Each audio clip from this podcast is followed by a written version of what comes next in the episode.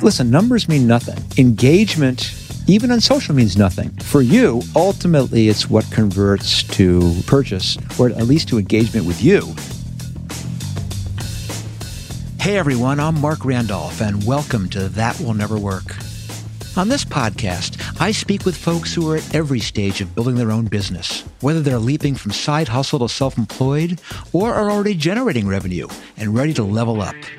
My goal is to draw out their biggest challenges and then, using a combination of advice, encouragement, and tough love, nudge them just a little closer to realizing their dreams.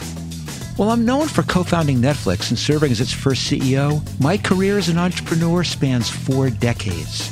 Netflix was actually my fifth startup. And since leaving there, I've had the opportunity to work with scores of early stage companies and mentor aspiring entrepreneurs from all over the world. Along the way, I've picked up hundreds of tips, tricks, and secrets, which I'm eager to share with my listeners. Helping others move their ideas forward has become my life's passion. So, if you've been told that will never work as much as I have, you've come to the right place. Together, we'll prove the naysayers wrong.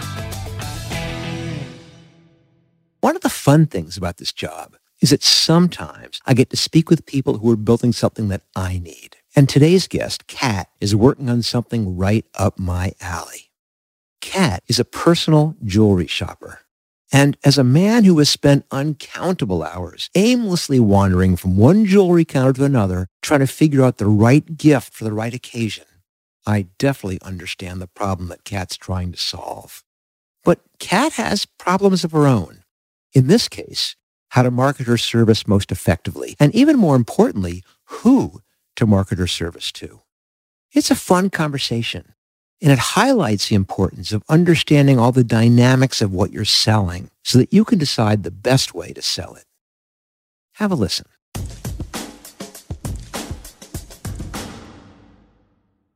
Hi, Kat, and welcome to That Will Never Work. I'm so excited to be uh, talking with you. And the reason is because when I first heard the message you left for me, I said, Oh my God, this woman is solving a problem that I'm going to say half the world's population faces, but then maybe even it's 100% of the world's population. So welcome. And I can't wait to chat with you. So why don't you start by telling us what this problem is that you are trying to solve that I believe everyone in the world could benefit from. Absolutely. I'm the owner of Best Kept Jewelry Concierge, and I help people find and make the perfect piece of jewelry for milestone occasions. I focus on things like custom engagement rings and sourcing really special gifts for things like anniversaries, birthdays, holidays, the birth of a new baby. I partner with wholesalers, designers, jewelers, collectors, vintage dealers, and diamond dealers. And I like to say that I can help you find or make almost anything. To your point about a, a, big problem, I started the business because buying jewelry is very overwhelming and it's so difficult to know where to start and who to trust. But I felt like if you could take the universe of options and narrow it down to two or three within your budget that you can feel confident the person you're shopping for is going to love, that a lot more people would sort of take the leap and buy something special for their loved one. So the reason that I said that I thought half the world's population uh, would benefit from this was I, of course, was thinking about men, and that one of the most intimidating things in the world is going into a jewelry store and saying, "I'd love to buy my partner, in this case, my wife, something," but wow, I'm not sure. But is it a problem for the other half of the world? Does it solve problems for women as well? Is this both directions? Absolutely. I would say I primarily work with men. To your point, I think oftentimes they really would love a little bit of help um, in terms of where to start. But I think for women too, there's hundreds of thousands of product pages out there if you're looking online. And it's really difficult to understand, is this a fair price? Is this a good investment? Also to know when to stop shopping. Have I found the right option for me? With a man, the worst thing I could do is to give him more options, more than three options. With my female clients too, I think sometimes just having that sounding board and someone to provide you the confidence that you're making a good investment is really helpful well, I got a lot of directions I can go here. It's funny, years and years ago, I did a gap year from college and I ended up working in a ski shop. And there was really where someone taught me how to be a salesperson. And probably the most interesting thing they taught me how to do was they said, what you have to do is figure out pretty quickly the general thing this person wants and quickly narrow it down to two or maybe three choices Your job is not to explain every single product in the store. That's going to drive someone crazy and greatly confuse them. It's narrowing it down. And it sounds like in some ways that's a problem that you're solving too. Exactly, exactly. I think that it's very overwhelming, as I said, the sheer product selection, but also the longer I'm in business, the more I realize people want to feel like the hero, particularly if they're buying a piece for somebody else. And to the extent you can make it simple and then also provide them with some of the language around why this is a great choice, why this is a thoughtful choice, and why this is something they're going to love is great. I think part of the reason I work with so many men is a lot of my clients will feel like they've bought a piece of jewelry in the past, but it was returned or she didn't like it. and so I think I'm a little bit uh, that security blanket, if you will. Is what you are doing basically being a personal shopper for jewelry, or are you doing something more bespoke than that? You hit the nail on the head. I used to describe myself as a personal shopper for fine jewelry. It's a bit of a mix. I would say that I certainly curate options, but then I also help people make custom pieces as well. A big difference between me and many other private jewelers is I don't hold any inventory. And so every piece I do is sourced or made specifically for you. So, what percentage of them are sourced and which percentage of them are made? And does it make a difference to the client? I think from a process standpoint, it's still you start with a consultation and I present you with options and kind of guide you through it from that consultation all the way to receiving the final piece in the mail. In terms of the makeup of my revenue and business, most of the business is sourcing with about 30 or 35% being custom. That's kind of interesting. So when someone comes to you, I assume it's not in person. Is this all done via Zoom or is it in person or how does the interaction actually happen? Yes. So that first consultation is usually over the phone and we'll discuss what you're looking for, what your budget is. Oftentimes I'll have my clients send a picture of their wife or spouse. That gives me a little bit of a flavor of their style and helps me put my finger on their overall energy. And usually from that first conversation and a few visual inputs like a photo, I have what I need. I have sort of my marching orders to go out and source really beautiful curated options within your budget. So then you present these options how? I put together a really easy to understand PDF. As I said, I, I, like to include anywhere between three to five great options. For each of the options, I always include pictures of the piece on the body. I think one of the most challenging things about buying a piece of jewelry online is scale. Often you'll order something, it comes and it's not at all the size you thought it was going to be. So I always like to include as many pictures as I can, particularly on the body. I like to include information on the designer and I'll also include a little bit of language on why I think this is a great choice for Sally. So if you've mentioned your wife has beautiful blue eyes and the piece has blue sapphire, I'll sort of pepper that in. I like to find little pockets of thoughtfulness to make it feel like almost an inevitable choice. They get the PDF, and then what's next? Then do they narrow it down to one? At what point do they actually see this thing, or does that only happen after they've pulled the trigger? Exactly. So you'll review the options. Ideally, you say, let's go with option two, and I will order it and send it to you. And is there a money back guarantee? I don't do returns. I do have an exchange policy, but I have to tell you, in three and a half years in business, I think I've gotten something like two exchanges. It's a very personal process that we go through, and I'm really proud of my track record that way. Yeah, that certainly sounds amazing if you have so few people who have said, I don't love this, which is fantastic. It's really interesting. And, you know, I've certainly bought at this point a lot of jewelry, and I've tried pretty much every different technique the closest I've come is that we did have a jeweler that we used to go to all the time, who after a while began to know what we wanted. And I can immediately see how powerful a tool this is. I also realize, of course, firsthand how confusing it is trying to understand things like diamond quality and all the other little pieces that go into trying to know whether you're getting ripped off or not. Exactly. So the engagement ring process is always going to be a little bit different, but I like to kind of tailor the amount of education based on the client's appetite. So I have some clients who essentially want like a mini master's degree in gemology, and then other clients who kind of really trust me and just want sort of an introduction to the basic four C's. But my job is to really act as the client's advocate and really ensure that they're paying a fair price and they know exactly what it is they're buying. Okay, so now I kind of understand it, and I hope everyone who's listening has been following along gets it. Let's now geek out a little bit here on the state of the business. And then, yes, eventually I will ask you what it is that you're uh, curious about or maybe struggling with. Approximately, what's the average order size? Is this a every kiss begins with Kay size order, or is this more of a Cartier type customer?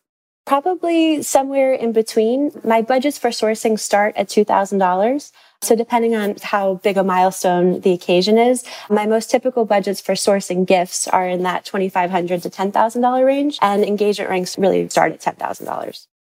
So the question on everyone's lips is it still spending two months salary for an engagement ring or is that pure myth making by De Beers? I would say some people still think of it that way. a little bit of myth making, but you know, the whole process of buying an engagement ring has changed so much. And I think a lot of that is to do with Instagram and it being such a visual time. Um, women are much more involved in the process than I think that they used to be. Yeah, engagement rings is definitely one of my favorite parts of the business. Tell me about um, repeat customers. Once someone buys from you, what percentage of them come back? I have like a pocket or a book of business where people come to me three or four times a year. And to your point about having that family jeweler, that's almost what I've become for them, where I know their tastes. And instead of the glossy PDF with lots of options, I'm almost just texting you options throughout the year. Other people, again, who maybe buy less jewelry come to me every once in a while when it comes to that really big milestone occasion. But as I look at sort of my client roster, about 30 or 40% of people come back again. So, is one of your big challenges more customers or more revenue per customer or both? Really, more revenue per customer. What I do is really personalized, and I like to take a lot of time with each client. And so, obviously, my time is limited. As the business grows, just finding ways to capture those bigger budgets is always on my mind. What else is on your mind? I could certainly go in a lot of directions here, but what are you uh, currently wondering about or struggling with or thinking about? What can I help you with? Business is on track to triple again this year, which is really exciting. And as I've looked to expand beyond just my immediate network and word of mouth and referrals, I've spent a lot of time on Instagram, which has been fantastic. But as I dig into the numbers, I'm finding that about 80% of profits come from working with men buying something special for their partner or spouse. But more than 80% of my Instagram followers are women. I certainly work with women directly and they'll send their husbands to me, but I'm just wondering if there are creative ways that I can market more directly to my ideal client. Yeah, that's a really interesting dynamic. Let me go to the root of it for a second. Do you think that women are more confident in buying their own jewelry and see less need to have someone help them? Is that why 80% of your customers are men? Is that the nature of this business? I think what it comes down to is unlike a lot of other people who sell jewelry on Instagram, I don't have an e-commerce store. As I mentioned, I don't hold any inventory. And so I think women really like to browse and shop and keep things on their wish list versus just the way that my more consultative service is set up is really around needing some sense of urgency. There are women that I direct message with for months and months and they think a lot about what their next purchase will be. But because there's not that my anniversary is next Saturday component, it can be a little bit harder to convert them.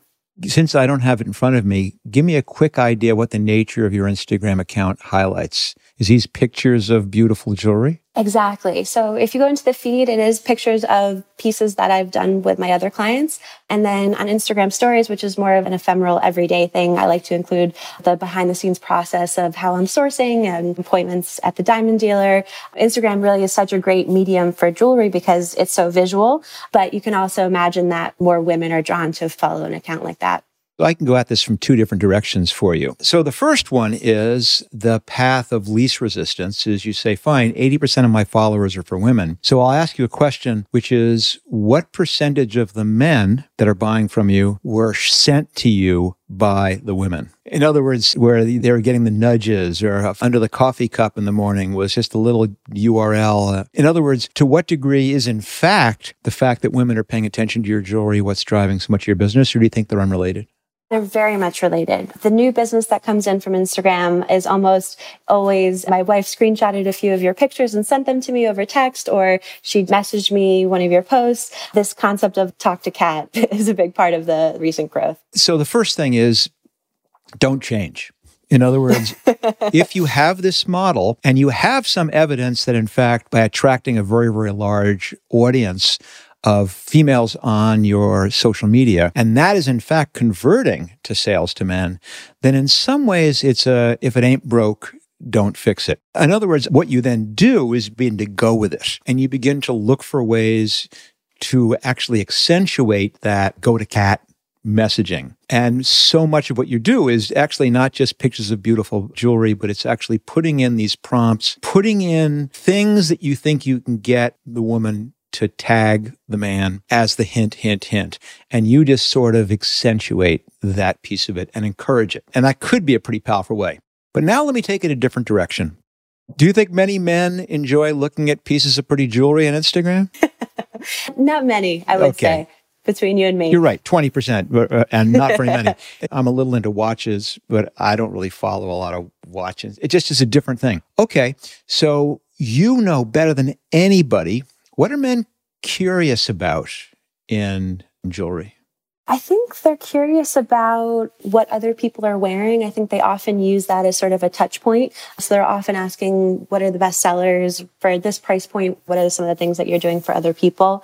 Some of my clients definitely care about the designer and sort of the story of how the piece is made. But I find that my clients are really happiest when I send them something and it speaks to them and it's a quick yes, option three, wrap it up, put it in a box. I think it's very empowering for them to come into the process not really knowing what they're doing and then leave feeling like they've got a strong instinct and they've made a great choice. How analytical are they? Certainly, my favorite clients aren't very analytical. That's probably why they're your favorites. More to say, they do trust the process. I would say by the time someone comes to me and has paid the deposit and is committed to working together, they aren't quite so analytical. They come into it feeling like I'm going to provide them access to things that are really beautiful and particularly things that are well made the direction I'm going here, and you have to take this with the understanding that I don't know anything about this whole category. And some of this is coming from personal experience. But categorically, what this really requires is if you really want to attract more men to receive your message, you have to deeply understand what men are curious about and how that interacts with the jewelry business. And in some ways, in my opinion, one approach is to position yourself as a thought leader, not in taste and style, but in how to pick a piece of jewelry for someone. For example, again, this is going to be lame because I'm not fluent enough, but if you begin to explain the pros and cons of different color diamonds, which you can do very well in a visual medium, you're giving someone this chance to understand, oh, okay, I get it. If you can teach someone about what flaws are, what they look like, and why sometimes that's good, sometimes it's not good, if you can talk about some of the cut, if you can talk about all these other aspects that demystify, and I'm just talking about diamonds, but there's a million categories. Even stupid things, and I'll make this up again. How to know whether you should get a choker or a pendant, or it's not so much the look how pretty this is. It's let's give you confidence that you're going to blow your wife's mind with this gift because you understand it. And at the same time, the idea is to do something which resonates with someone who they are willing to follow because they are learning and they are becoming more educated. And you're positioning yourself as the person who's trustworthy. If you did exposés, if you went and did Secret Shopper and said, listen, here's the exact same diamond and it's three times the price here than it is here, you're doing the kind of stuff that men would go, God, that's really cool. And you're positioning yourself as someone who's trustworthy, who's not going to rip you off. Right. I think there is that education component which has performed really well and people are really interested in. As I think about what you asked me before a little bit more, I think what a lot of the people I work with are primarily interested in is, is she going to like this?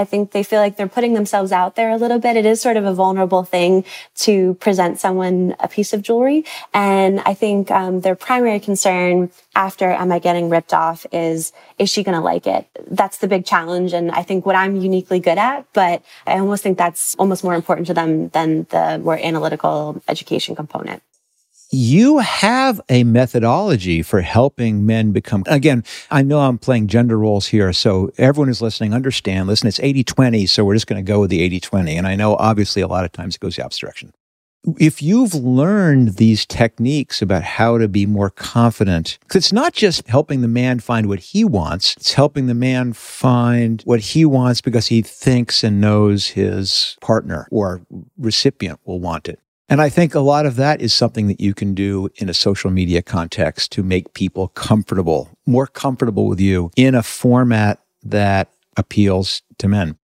Maybe, in fact, you do two different accounts. Mm. Oh, I like that. Which is you have the women's account, which goes all in on eye candy and your very clever ways of driving referral. Whereas the other account, the men's account, is much more, and we still have to play with what this is, which would have to come from you focus grouping some of your better customers about figuring out what is it that I can say that will make somebody want to follow and begin to, because listen, numbers mean nothing. Engagement even on social means nothing. For you, ultimately, it's what converts to purchase or at least to engagement with you. And that's going to require some different level of content. Most likely, it's going to come from establishing you as trustworthy, establishing you as knowledgeable, and probably most importantly, establishing this comfort that if they take this step, which they're only going to do, well, in the case of an engagement ring,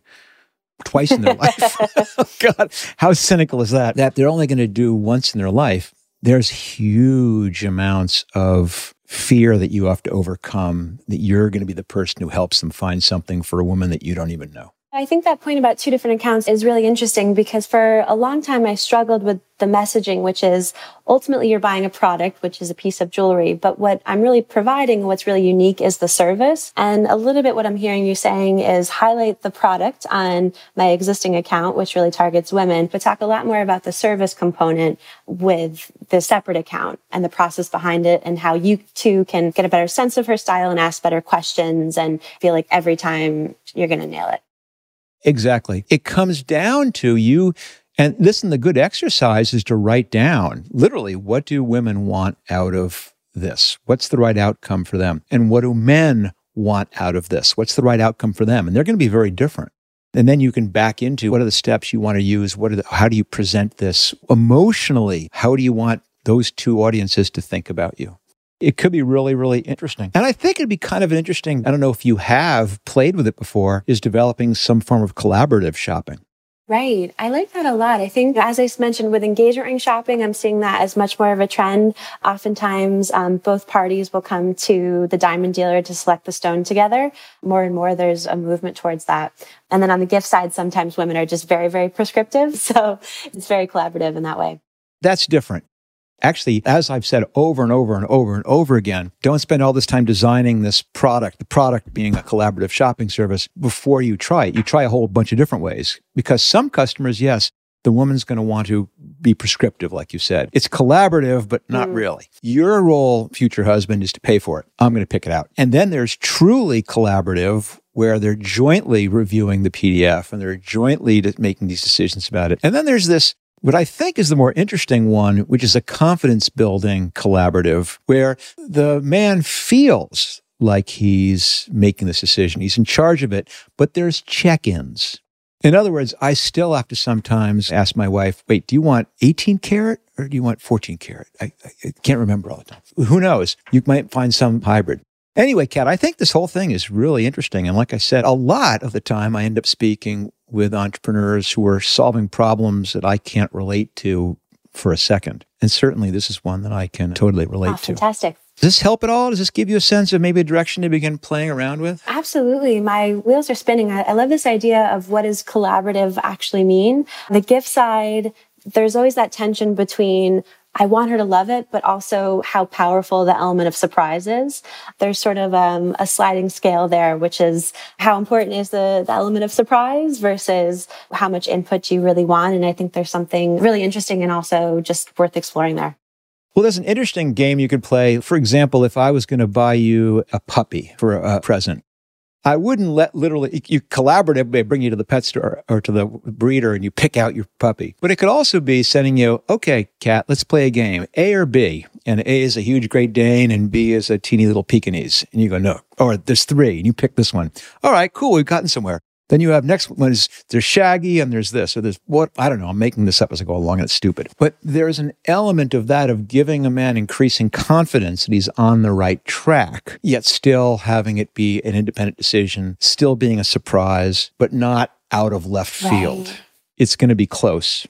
So it, there's a whole bunch of ways to experiment with that. But ultimately, okay, I can sum up whole, my whole advice here, which is it's going to be very difficult to blend these models because I think the person who's going to wear the jewelry has very different criteria for what they look for from you. The person who's buying it for someone else, totally different criteria. And what you have to become is an expert in both of those. And I suspect you're already an expert in the how does the person wearing it feel and you're probably more knowledgeable than many many many other people in what does it take to make the buyer confident in what he's buying for the other person once you have those two personas so locked in and their motivations so understood, you can cater your advertising and your marketing to two different audiences and have it work together. And in your case, it's one of the few places where you kind of have to. Most of the time, I'd say pick one and nail it. But I think in this one, you really have to understand both. And then if you can build a collaborative one, then you're truly, you can create something. But I wouldn't, oh boy, now you got me going here. I wouldn't do collaborative to the extreme that says this is collaborative in the sense that the woman picks it out and the man just agrees. What's unique is to solve both problems simultaneously, whereas the man feels, oh, this is really cool. I'm going to really surprise her with something she loves. And there's some confidence that the woman's going to get something that she truly loves, which gives her this confidence to be willing to surrender that judgment and that appeal, that opinion to the man. That would be really interesting. Exactly. You need both. you need both. Well, cool, Kat. I think this is awesome. For people of any gender and any age who are buying nice jewelry for someone else, you're doing us all a great service. So I certainly uh, wish you the best of luck with it. I am going to ask, though, at some point in the future, we check in again because I'm curious to see where you ended up with your marketing and your new uh, collaborative purchasing. Absolutely. I would love that. Thank you so much, Marc. I so appreciate it. Oh, it's a pleasure, Kat. Good Thank luck. you, guys. Kat's business is especially interesting because her clients aren't simply individuals, but rather they're partnerships. I suspect that this two partner aspect has always been implicit in the work that Kat's done. But I bet that if she deliberately incorporates the needs of both parties into her business plan, it'll go a long way. Down the line, I look forward to speaking with her again and asking about all what worked and what didn't. And maybe, just maybe, I'll get some insider advice on my next big gift. Well, that's all for today, and thanks to my guest for entrusting their business to me for a little while. I look forward to hearing back from them in a few months to see if my advice helped. In the meantime, if you want to be a guest on That Will Never Work, I've made it really easy. Just go to marcrandolph.com forward slash guest. Fill out the form and leave a voice message right there on the site. While you're there, sign up to get my weekly entrepreneurial advice delivered right to your inbox. Or connect with me on Twitter at mbrandolph or on Instagram at That Will Never Work. Or my newest attempt at denying my age on TikTok, where I promise you won't ever find me dancing without a shirt on. Thanks again for listening. Don't forget to smash that like button and leave me a review at Apple Podcasts. I'll see you next time.